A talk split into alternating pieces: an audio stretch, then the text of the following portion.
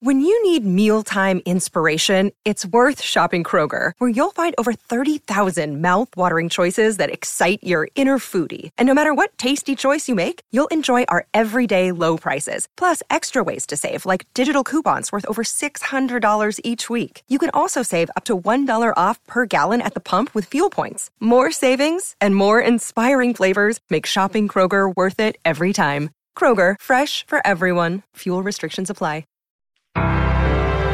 From movie set to multiplex, it's the business of film with James Cameron Wilson.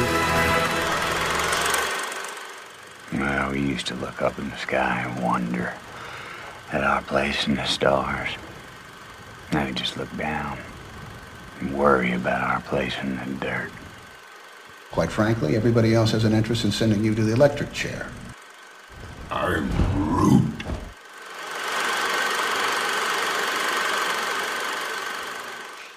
This is Simon Rose. You join us for the business of film, where, as ever, James Cameron Wilson takes us through the UK box office charts, telling us what is good and what is not. So, James, how is the box office looking? Healthy? It's not looking too bad. It is down 4% from the previous weekend.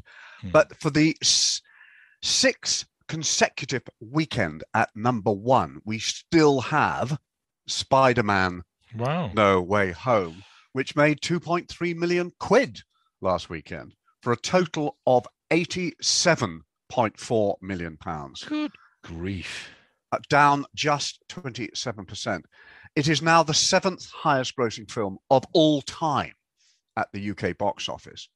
And I think at its current rate, it could actually overtake No Time to Die because the James Bond film wasn't making this much after six weeks. It is a genuine box office phenomenon. So to rush through very quickly Hmm. uh, the top 10, we had The Lion King at number 10, Titanic 9, Star Wars The Last Jedi 8, and now Spider Man No Way Home at 7. It's creeping up very fast on Avengers Endgame. And just stopping it is Avatar, Spectre, No Time to Die, Skyfall, and the number one film of all time in the UK, Star Wars The Force Awakens. So Mhm. it's just incredible how well this is doing, particularly in a time of pandemic. Though, of course, that not inflation adjusted, I think so. I mean, Star Well, Wars, no. You no. start adjusting inflation and never catch Star Wars. I Well, imagine, no, but Gone still with the quite Wind. impressive.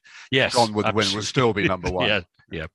James, okay, well, that's um, inter- I suppose I ought to get to see it at some stage, but um, it's I fun. haven't It's yet. fun. Yeah. yeah. Okay. Uh, a lot of spoilers. Um, I was talking to, well, I went to see Nightmare Alley. They were uh, they came in, and I was still watching the credits, and Hmm. uh, they were telling me they were so excited about seeing Spider-Man No, No Way Home, and they hadn't heard any spoilers yet. And then she blurted out the spoiler of No Time to Die. I said, "How do you know I've seen it? I might not have seen it yet." um, yeah. But Yes. anyway, uh, and there was a. Uh, did you see that f- uh, huge article in the Telegraph, all about the spoiler in No Time to Die? I was livid.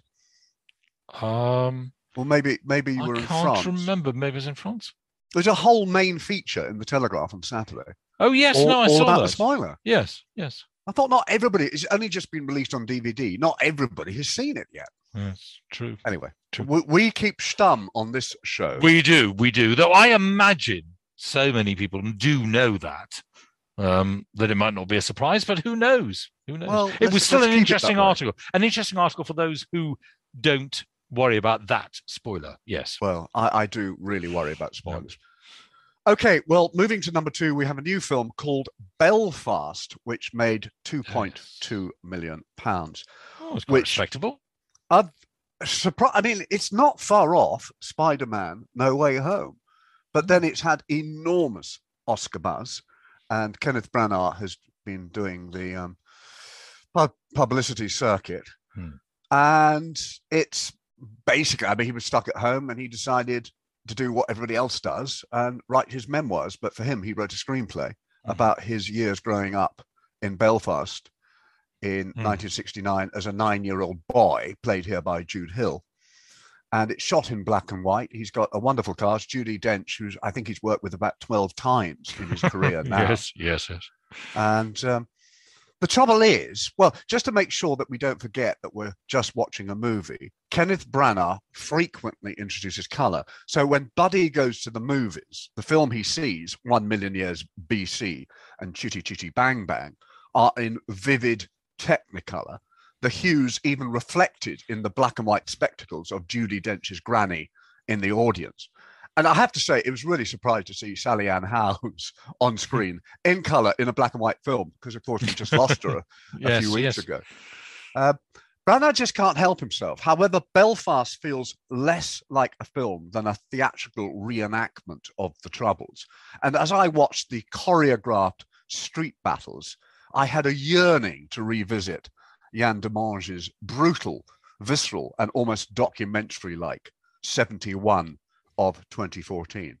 Branagh has always been a self conscious director and has never been able to resist a quirky camera angle introduced for its own sake. Presumably, he is attempting to give us a boy's eye view of the events, but it is a distraction and keeps us even further from the drama at the heart of the family. And yet, the film isn't very well framed. And there's one sequence where Jamie Dornan, who plays his dad, his profile is lost in the shadow of a window jam, while Caitríona Balfe, who is wonderful, I have to say, is facing him. Um, and she's beautifully framed, her profile. So, on the one hand, it is almost goes to one extreme in making this beautifully constructed art house film. And in others, it rather smudges it. There are good performances here. You may remember that Kenneth Branagh is also an actor himself, particularly from Caitríona Balfe, Hmm. uh, who's getting a lot of Oscar buzz as Ma, and Ciarán Hinds as Pop, who is very good. But I was less convinced by Jude Hill as Buddy. Not for a minute did I forget that he was acting. And so the film is infused with an artifice that distracts from any emotional commitment or belief in what is going on on screen. I was actually very irritated by it after a while. And it, it's all set on one street, which feels like a set. It doesn't feel real. It's just so artificial. And it's like he's sort of reaching, he's trying to do, um, he's trying to do Roma, his version of Roma in, in Right. Belfast, Northern What Ireland. a, a shame because he has made some good films. I mean, Oh, yes, he has. Much Ado About Nothing. Uh, Yes, it's still probably my favorite Branagh. yes, yes. But it's got very good reviews. I think it was the New York Times that totally agreed with me. Hmm. Anyway, I'm glad it's Well, doing I- well. As you mentioned, Jamie Dornan, I know you don't watch TV as much as I do, but there's a fantastic uh, Australian thriller starring him called The Tourist, which is absolutely brilliant. As good as any Okay. cinema I thriller like I have Jamie seen for many years. He, he's uh, very good in it. He, yeah. he won't get an Oscar nomination, but I, I hope Caitríona Balfe does. Right. Well, let I us shout down the list. So that's number two. Um, That is number impressive If it got to there. Okay. Yeah, no, I'm very pleased. We've got at number three Scream down 49% with 1.3 million. Uh, Scream. We well, of course, this was released uh, two weeks ago. Although this is called Scream, it's actually both a sequel to Hmm. Scream 4 and a reboot of the original Scream, originally released. Oh gosh, I years ago now. But there is this new trend to confuse cinema goers to release requels, which they're now called, by the name of the original film. So when you're talking about Halloween, you have to refer to it as the Halloween with the 20 year old Jamie Lee Curtis, as opposed to the Halloween Mm. with the 60 year old Jamie Right. Lee Curtis. Yes, yes, yes. But do we have to do this with West Side Story as well, then, James? I beg your pardon? Do we Oh. have to do this with West Side Story? No, that's a genuine, genuine remake. Okay. All right. Okay. Yes. So not all right. Yes. Okay. I. This should, should really be called Scream 5. right. And apparently, the characters in the new Scream are all obsessed with the original film, which here is given the nom de plume of Stab. But we know it's the same film because they name check the characters and the actors who play them, who are also in Scream 5, which is really weird. So it, it seems a bit unfair on the first victim, Tara, who cites the Babadook as her favorite horror movie just before she's gutted like a fish. This, I think, was the only redeeming moment in the entire picture. All the characters are very horror savvy in this film. And the killer knows this. And so he's actually quizzing her on her best films. And she doesn't like Stab. She doesn't like Scream. She liked The Babadook. And I was rooting for her until she got, well, attacked. Anyway, I, well, I think it's being clever and meta, obviously. It's actually perpetrating all the cliches that it is mocking. There are four occasions, I counted them, when a character jumps out of their skin, when a friend stands next to them that they hadn't seen was there. Again, here we have a whole bunch of idiots who have no peripheral vision. Mm. And with the directors favoring tight close ups, we, the audience, are as blindsided as the protagonists, which is cheating, Simon. You would never have seen this kind of thing in A Quiet Place or Get Out or Antebellum or Raw, to name some of the most intelligent horror films of recent years. And the other thing that really bugged me, among many incidents, is that how characters are in one minute being stabbed in a frenzy and in a later scene appear to have made a full recovery thanks to a modest telltale bandage slipped on by the continuity girl. Oh, they were made to almost as if it's so bad it might be good. It's a shame because even though I don't like horror movies, I thought the first Scream was really great fun.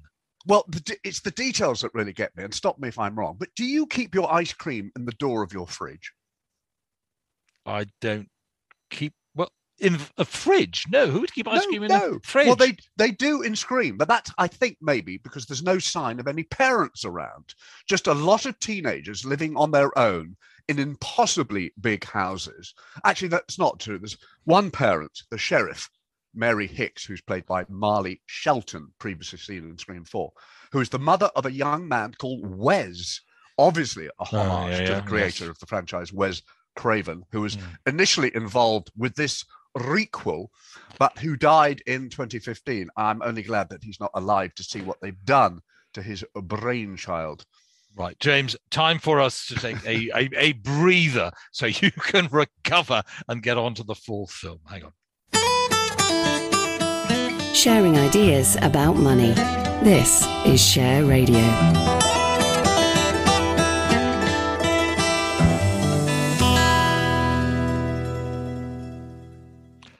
This is Simon Rose. You're listening to the Business of Film, where I'm in conversation with James Cameron Wilson. So, James, we're down to number four in the chart. What's that?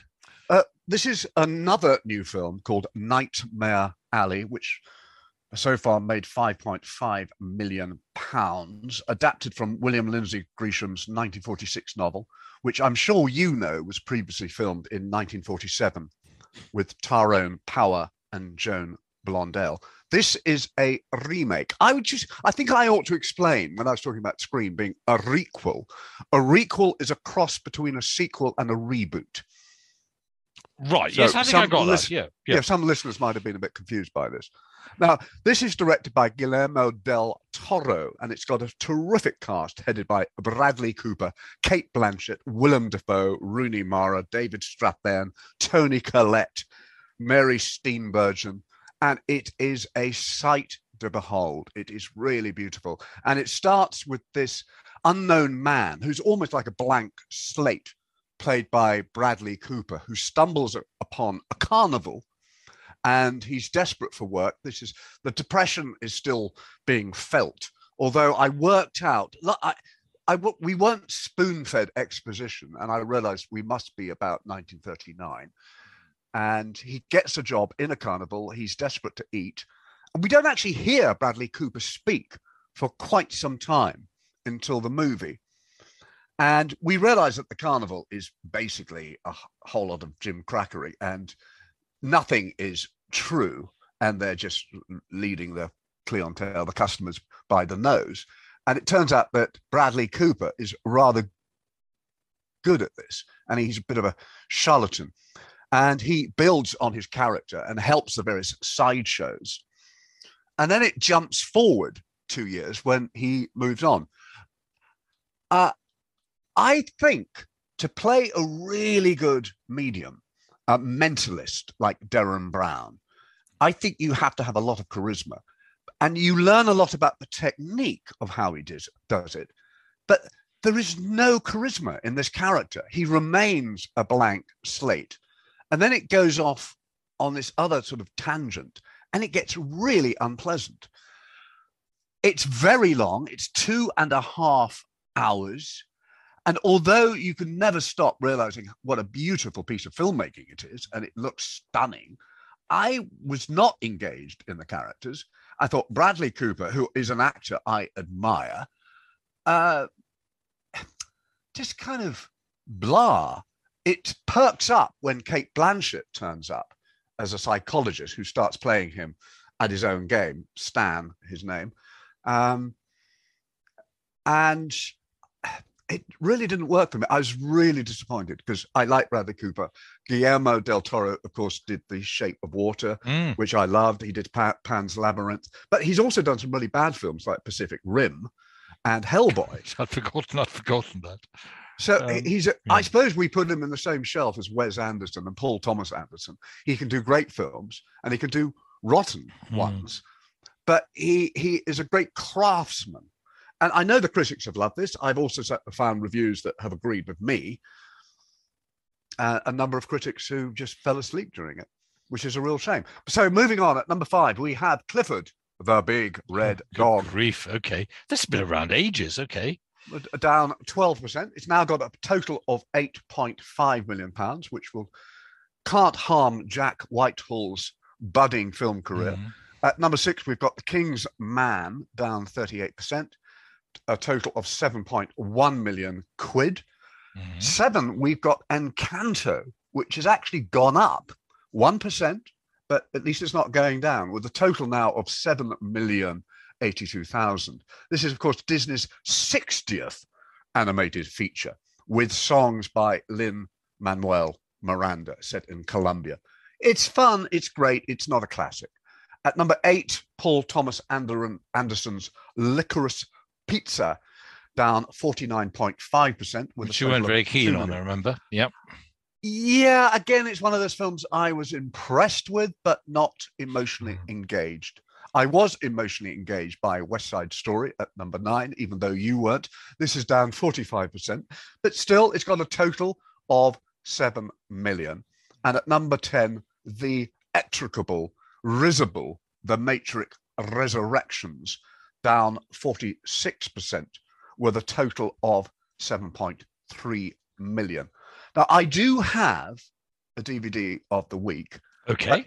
Um, before I do, I have time to mention something that I saw on Amazon Prime before I go on to uh, the DVD. Well, briefly, yes. If you, Okay. it depends how long you want for the DVD, but yes, James, of course you. No. I, I quite liked it. It's called My Son. It's a Scottish remake of a French film called Mon Garçon, starring James McAvoy and Claire Foy, both wonderful actors. And it's what I liked about it is it doesn't tell you what's happening and you have to pick up. And also, James McAvoy didn't have a script and he improvised all his scenes, which really works, I think, on this occasion. there Because aren't that- normally, normally that would be a bit of a worry to me. But it's James McAvoy. Hmm. And I think there are very few Scottish films set in Scotland and making the most of the Highlands. It looks terrific. I, it's a shame that it's on Amazon Prime because I would have loved to have seen it on the big screen. Claire Hmm. Foy, of course, is wonderful. And they meet up. They're obviously estranged. Uh, their son, their seven year old son, Ethan, has gone missing. And I think that's all you need to know. But I love the way it sort of drip, drip fed the exposition as you get drawn into this story.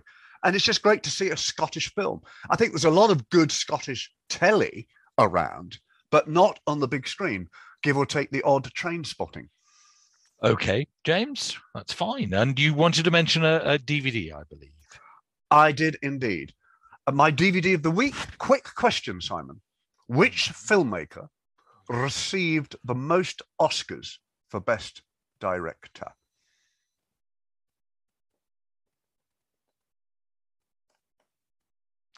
I don't even think I could attempt to guess it. Spielberg? You you might think, but way ahead is John Ford. Oh, okay. I knew it wasn't. Hitchcock, but okay. Yeah.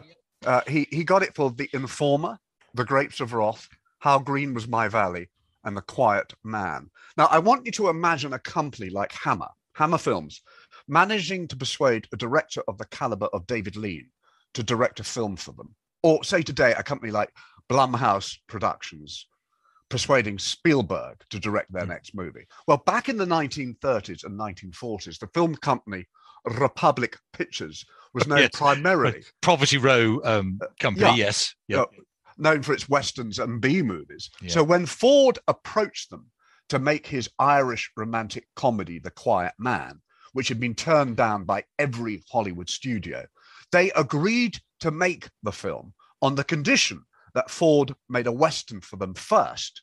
Of course, Ford was the master of the genre, as was his frequent leading man, John Wayne. Hmm.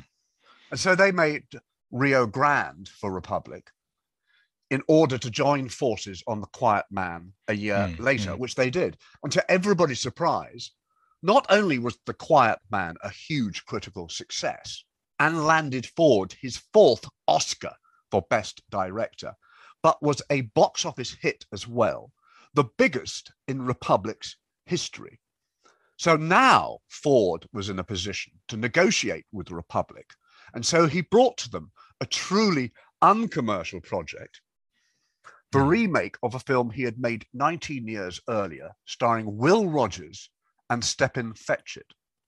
This was Judge Priest from the story by Irvin S. Cobb.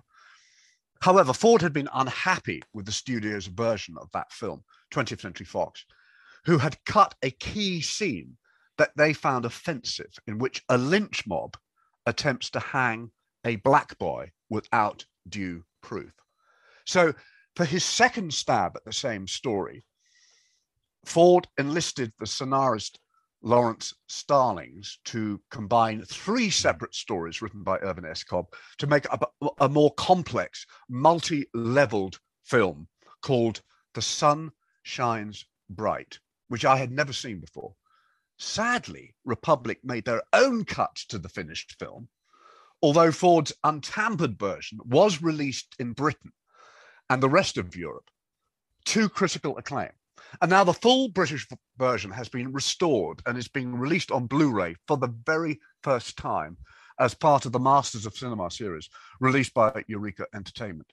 John Ford himself confided in the director Burt Kennedy that The Sun Shines Bright was his own favorite film, and it is certainly his most personal, while dealing with a wide variety of themes, including small mindedness, justice, politics, condescension, race relations, war, and forgiveness. It stars the character actor Charles Winninger in his only leading role in the Will Rogers part as Judge Priest, loosely based on the real life judge William Bishop. The film also stars Stepin Fetchit, uh, repeating his original role, as well as John Ford's brother Francis Ford in his final picture, and Slim Pickens as his son, Love him. Yep. Francis Ford's son, in his first film part. Needless to say, it is a beautifully, beautifully preserved print and a complex, ultimately touching film. It is also very shocking in the way that the black characters are used for comic effect. Although ultimately Ford's heart is in the right place. As Judge Priest, in spite of being a former Confederate soldier, is a man of enormous tolerance. In the reinstated scene featuring the lynch mob, Judge Priest confronts the rabble and insists that regardless of race, creed, or color, justice will be done hmm. in the courtroom. However, I have just have to say, with 20 main characters and four different storylines, it's not an easy film to follow. And even the, the Ford biographer, Joseph McBride, who does a wonderful audio commentary, admitted that he had to see it a second time to get a handle on it. But it is a real piece of history. It looks fantastic. Yeah, the It's sun on shines- Blu-ray. Sun sun- shines bright, 1953, bright. John Ford. Yeah. Thank you, James. Um, that's it, though, for this week um, from the Business of Film. James will be back with more at the same time next week. Did you just look at me? Did you? Look at me! Look at me! How dare you! Close your eyes! There are no two words in the English language more harmful than good job.